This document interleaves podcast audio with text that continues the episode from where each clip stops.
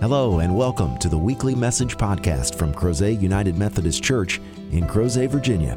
We invite you to join us in person any Sunday for our contemporary service at 9:30 a.m. or for a more traditional service at 11 a.m. Please visit us online at www.crozetunitedmethodist.org for further information. We hope you enjoy this week's message from Crozet UMC.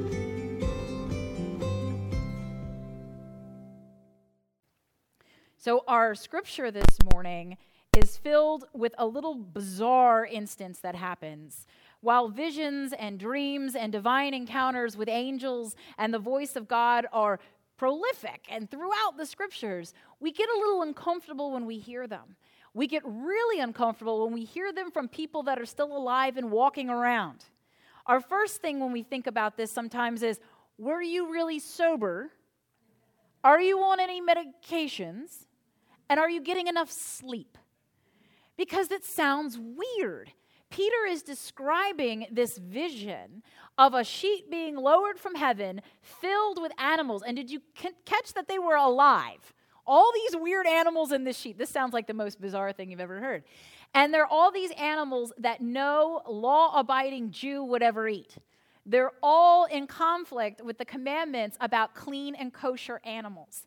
And these animals are specifically noted as having four legs, but not having the fully cloven hard hoof. So, for instance, pigs have a cloven hoof, but it's not hard, and so therefore pigs are unclean. There are all these different rules about what you can and can't eat. You're not supposed to be eating reptiles. You don't eat birds of prey because they eat carrion. You're not supposed to eat carrion, therefore, you don't eat things that eat carrion. And so, there were all these rules about what you're allowed to eat. And as our story opens, Peter has done something that other people aren't happy with. Church leaders never do something that makes people angry, so we're going to have to put on a mindset of this. And so Peter has gone and he's gone out and he's ended up having contact with uncircumcised men. This is code for Gentiles. He has eaten with people who are not of the covenant of Mount Sinai. They are not circumcised if they are male, and if they are female or children, they are not kosher and clean. They are outside of the ritual purity system. That system from Exodus, Leviticus, Numbers, and Deuteronomy that helps the people of God reveal their distinction they are different from all the peoples around them, and indeed all the peoples in the world even today, because they don't speak the same language. They have Hebrew. They don't wear the same clothing. They don't eat the same things. They live separate lives. It's a sign of their otherness that they are different and they worship God the Father alone. And so they are very distinct and different. And everything about their cultural life revealed this. It was a testimony to their adherence not only to the commandments, but to the fact that they were living a different life life because God told them to do it. And as they are doing this, they come into contact with other cultures now, especially at this time period uh, with the advancement of the Roman Empire, that don't keep clean, don't keep kosher. And so there are things that they are now experiencing that seem to be a threat to who they are and their religious purity. And then word comes back to Jerusalem that Peter, while out frolicking about, has had dinner with these people. Not only did he risk being contaminated by coming into contact with them, because who knows where those Gentiles put their hands, but he's eaten their food. And there were things that Jews just didn't eat then and they don't eat now. They don't eat bacon cheeseburgers.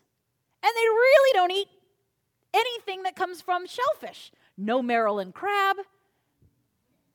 It's really hard to be an American Jew. Do you understand this? It's very hard and be kosher. And so these people are struggling with the fact that now you have a threat to their uniqueness. If you're letting them in, then now we're not special. And Christians like to be special. We are special. We're an incredibly amazing group of people. And when you look at our theology and our doctrine and our unparalleled grace that we have been offered and received and that now we offer unto others, it's nice to think that we are special. We don't want to think that we're like everybody else. And then when we think that maybe everybody else is going to come in and not make us very special anymore, we don't really like that concept. And that's exactly what Peter was living with. And when he came back, he had to deal with the fact that people were saying, Did you go eat a bacon cheeseburger with those people? Because that's not happening. He's probably already got people that were like, Peter, where were you? What were you eating, Peter? What did you touch? What did you drink? What did you wear? They're starting to question his authority and his power. I mean, this is Peter. This is the one upon whom Christ said he would build his church. He has absolute power and authority at this point in the church. He is the leader of the remaining apostles. But what's happening is that with the coming of Pentecost and the Holy Spirit be, being unleashed in the world in a new and radical way, and the growth, the sudden growth of the church, what they're experiencing is they are losing control of what's happening, one. And two, they're not so sure they like the people that are coming in. Because no church has ever had that problem they're not really sure what's going on here and they're a little scared it's changed they're a little frustrated they're a little worried maybe we're not as special. I mean things were really easy when there were only 11 of them.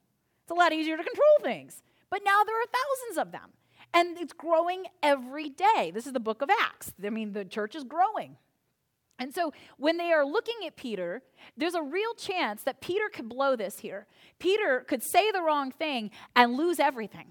They could kick him out of the church because I don't know if you know this, but there are churches that kick their pastors out. Not this church. But there are other churches that do that. And so he's really at risk. I mean, this could go horribly wrong for him. And so he has to do something that really scares most people. He has to be completely honest and tell them something that seems irrational. And it was something that you had to be there and experience, and none of them were. And then he has to account for what he did. And as he's sharing this message, I am absolutely sure that some of them are going, Peter's lost his mind. Peter crazy. As soon as Peter's done speaking, we're going to call the district superintendent and the bishop and we're going to get a new apostle. Because there are people that don't understand. And that's valid. Not everybody's vision, not everybody's dream or divine encounter resonates with everybody else. That's why there's more than one minister of the word in the world, because not everything resonates the same way. And sometimes you have to hear it through a different vessel.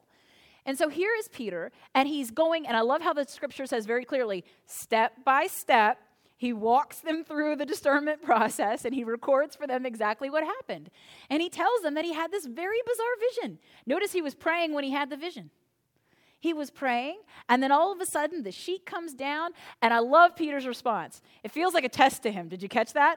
The voice from heaven says, Peter, kill and eat. Peter's like, absolutely not. I would never, ever do that, Lord. I know the commandments, and I am not about to do that. It's like Peter is saying, I may not be a good Jew, but I know I'm not eating that stuff. And the voice from heaven doesn't care. Three times Peter has to go through this. Poor Peter in three times. Always three times, Peter. And so, three times, Peter has to eh, respond to this. You know, I don't want to do this. And notice what the voice from heaven says You can't call profane what God has made clean. If God declares it, then you can't overrule God, which every Christian loves to hear. Let's just be honest. We all love to hear that. And so, God is changing the paradigm. I mean, he's actually saying, You thought that you were a good Jew by doing this, and I'm about to obliterate all of that. That makes Peter wonder well, who am I if I'm not a kosher Jew? Who am I if that one thing that I always did right is now completely irrelevant? Who am I? Who are these other people? What is going on? If you're just going to let, are you just going to let everybody in? What's happening here? And he's reminded that this is something new, that God is doing something new.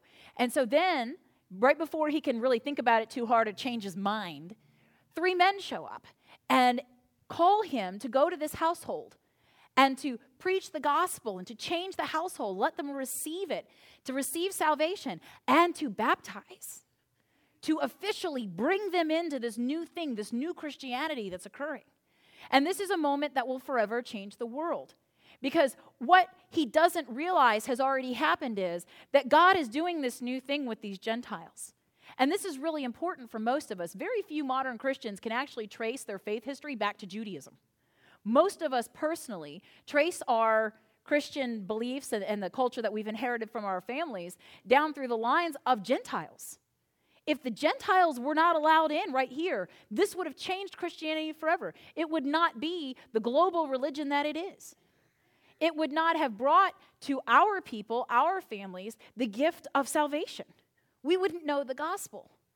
And Peter can't quite put all this together yet. It will be much later before not only Peter, but other disciples down the line will recognize that what happens here is changing everything. Because Peter is willing to be authentic and vulnerable and tell the other apostles and account for what he's done, to share the vision and to tell them that, yes, I'll own it. I ate with uncircumcised people, I hung out with Gentiles, and I ate their food, and I liked it. And when he does this, he is actually creating space He doesn't realize it yet because already in the book of Acts it's recorded that Saul has been transformed into Paul. He is making room in this beginning of Christianity for other people to come in. Now, he doesn't think that, you know, he's radically changed the world by, by eating a bacon cheeseburger with these people. But instead, what he has done is he has already begun to plant seeds of transformation in this faith.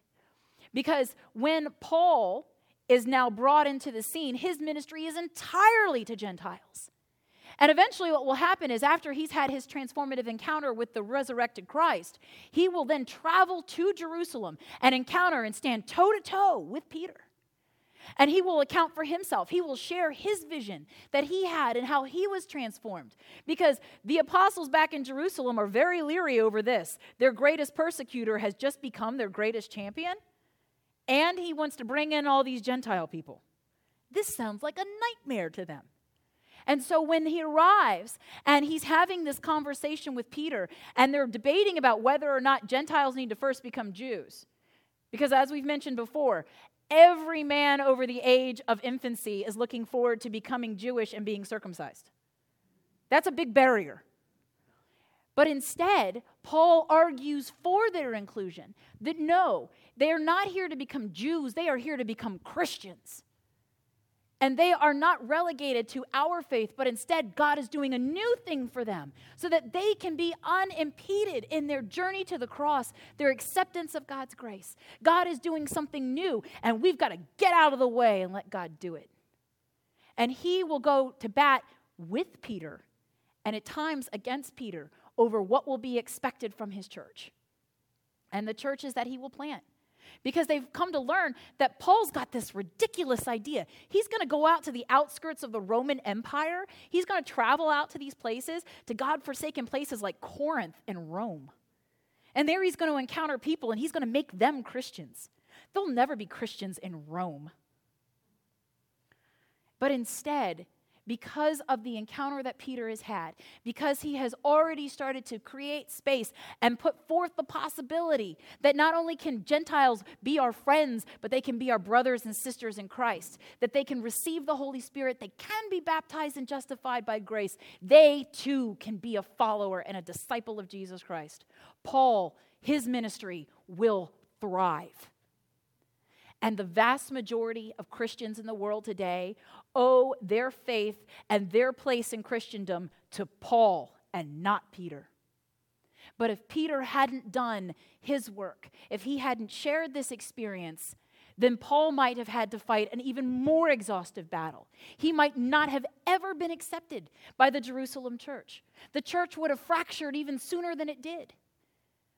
But because of his bravery, because of his willingness to put himself out on the line and to speak God's truth and to practice what he was preaching. The world has been changed so that we can be here. Unfortunately, the history and the tradition of Christianity is that we often thought that the church was too special for many people. There were many times where we thought that Christianity was just for Western Europeans.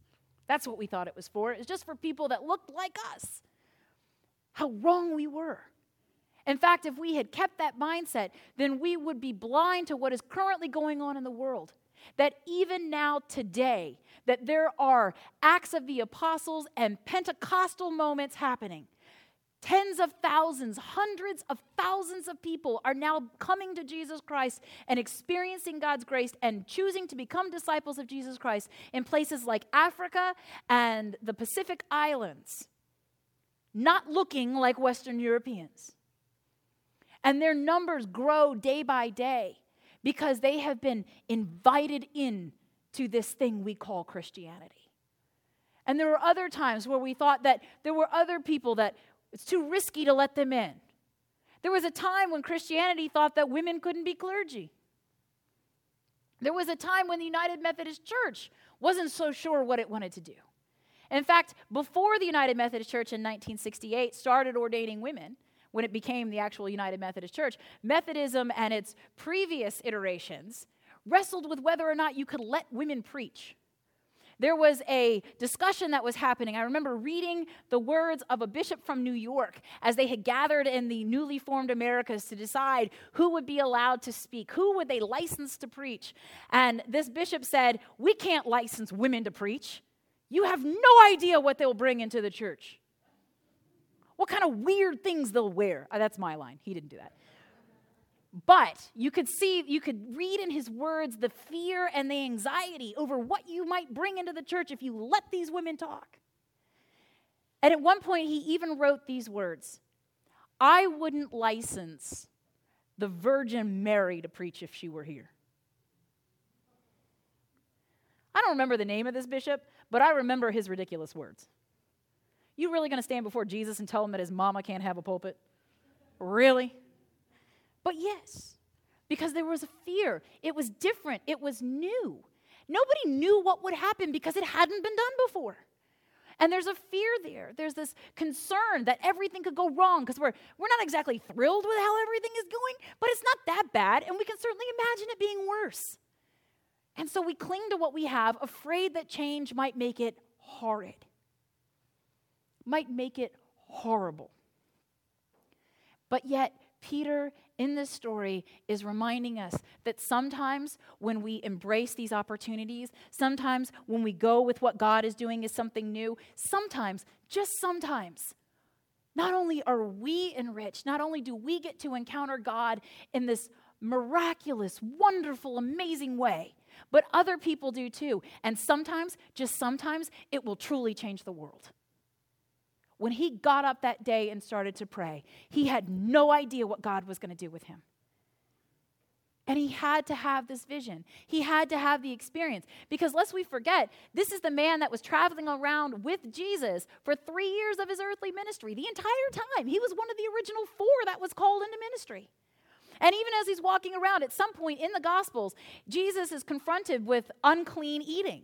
And he says, It's not what goes into the mouth that defiles, it's what comes out. And Peter heard it. This isn't a new radical concept, but for the first time, it hits home to Peter.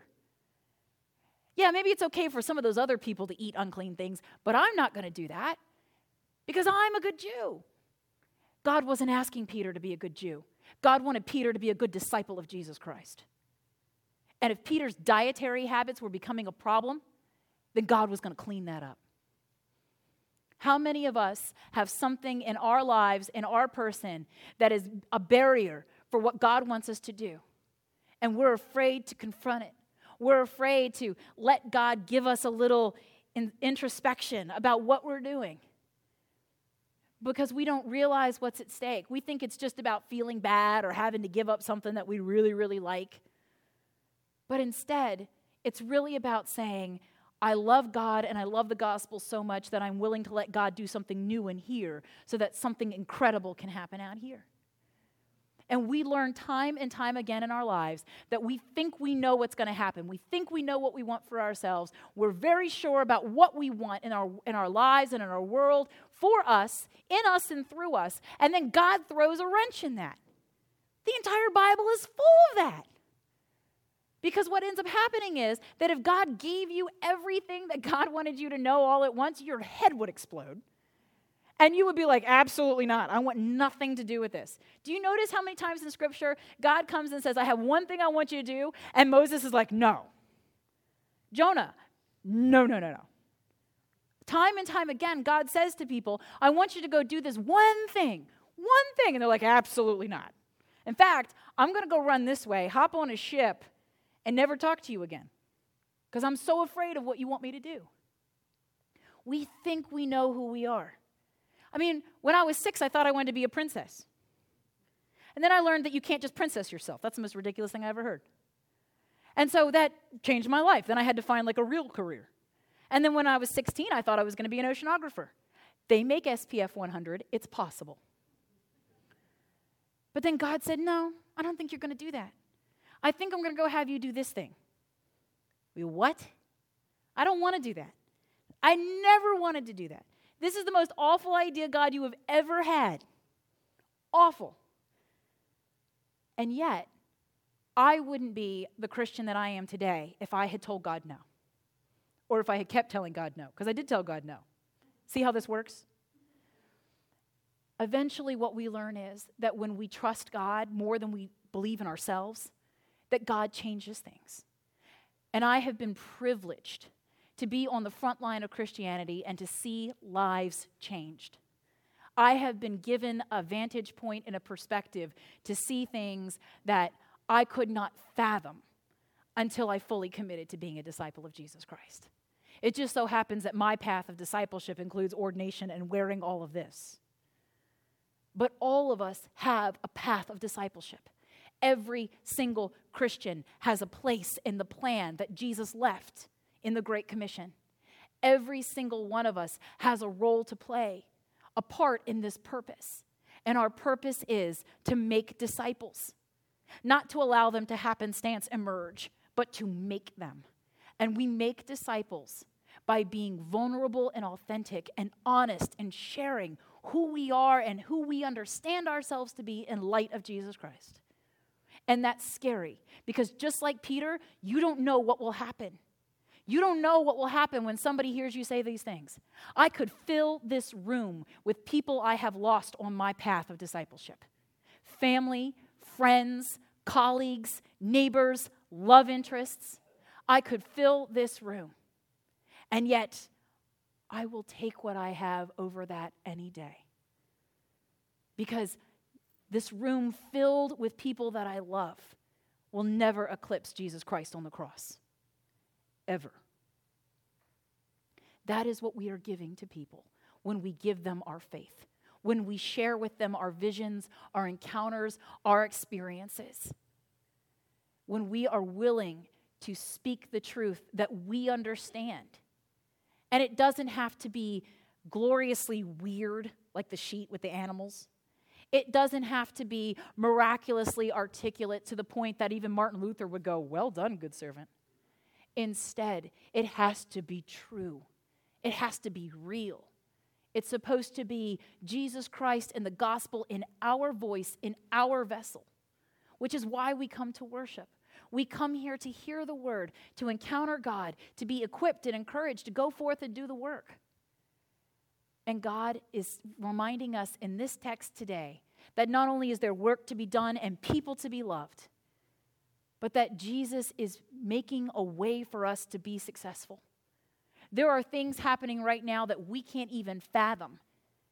There are people in our lives that are desperate to hear the gospel truth because there are things that are going on that we may not even be aware of right now. So many times I will preach a sermon and somebody will say to me at the end, That is exactly what I need to hear today. You have no idea. You don't know what happened this week, and then you came in here and preached about this. Or my favorite one is, We were at the Catholic Church last night and they used the same text. It's called the lectionary, it happens. It's a miracle, isn't it? That's what I tell them. I'm like, It's miraculous. We're all on the same page, same spirit. Because we want to feel like there is purpose to our lives. We want to be people that make God proud. And we have that opportunity. Nothing makes God more proud than when we follow the example of our Good Shepherd and we go out to find that one lost person. We go out to find the one that needs to be reminded that they are a being of sacred worth. That when the rest of the world seems to think that they are too dysfunctional, that they are too sinful, they are too far gone, irredeemable, that we speak on the behalf of our Lord and Savior, our Messiah, Jesus Christ. And we say, absolutely not. I know a place where there is room for you at the table. There is a place for you to sit and be loved and be welcomed, and you can be forgiven. And they'll go, How do you know that? Because I, like you, have been forgiven. That's where the testimony is. You know because you have experienced. You know God because you have been part of this. And now we invite others to experience it too. And if Paul had been too afraid, too bound by social etiquette, too weary of who would accept him versus who would turn him away, then the reality is that most of us wouldn't be here today.